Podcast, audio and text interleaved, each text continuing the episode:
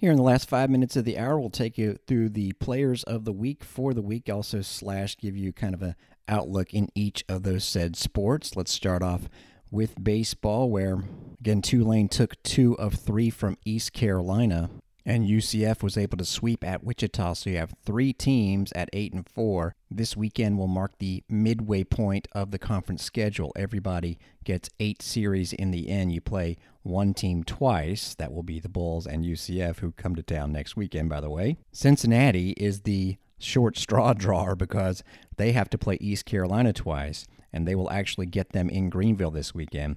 Houston and Cincinnati are a game behind first place. Then it's the Bulls and Memphis at 4 and 8, Wichita State at 2 and 10. Player of the week was Michael Brooks from UCF, third baseman, hit 556 with two homers and 6 RBI in that weekend win at Wichita while we told you about East Carolina's Carter Spivey unbelievable out of the pen going the seven and a third innings win against Tulane, and also prior to that, a two and a third inning save against NC Wilmington. While they are the top two ranked teams in the conference and really the only with at large hopes should they not win the conference tournament, it was not a good night for Tulane and East Carolina.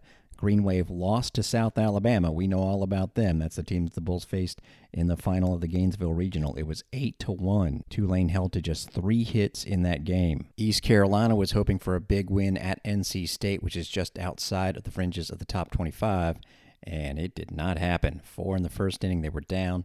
They ended up losing that game by the score of 12 to 3.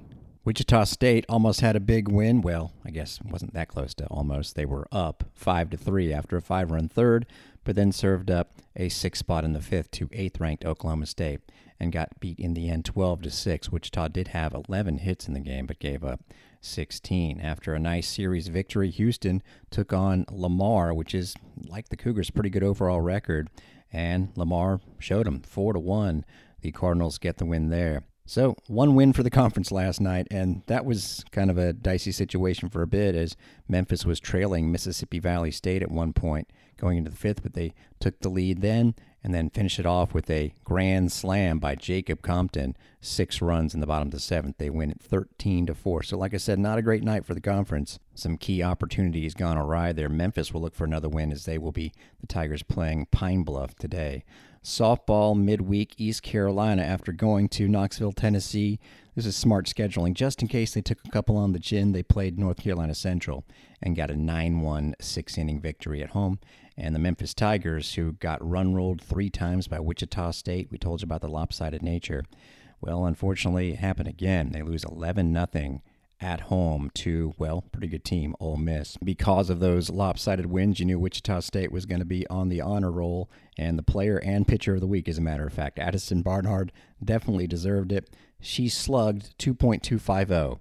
You know, when you have six homers in four games and drive in 15, that's probably going to happen. Pitcher of the week was Aaron McDonald, 2 0 with a .62, struck out 15 in her two victories. Despite the stunning loss to Houston when they were up 7 to 1, UCF still has an 11 and 1 record atop the standings and it's Wichita at 10 and 2. Clearly those teams will be battling for the conference title. Whoever wins their series, that is going to be very very interesting. Ending the regular season next weekend in Wichita. So we've been kind of earmarking UCF as the conference champion, but that one loss to Houston narrows the margin enough to where Wichita beats the Knights two out of three instead of having to sweep UCF. Wichita would get the number one seed. And we've been talking all along about what the Bulls need to get to to be the number three seed. Yeah, if they are, they could end up playing UCF in the conference semifinals. Right now, Houston is in third, courtesy of its win against UCF, and the Bulls not getting a chance at a third game against Tulsa. But again, if the Bulls take two of three this weekend against Houston, they will go back into the three spot. Then the bottom three in order Tulsa, East Carolina, and Memphis. Houston, which I find interesting, actually playing tonight at Louisiana, Lafayette, before coming to Tampa. Told you about Melanie Green being on the all conference team in women's golf. Tunrada Pidon of UCF is the player of the year, freshman of the year.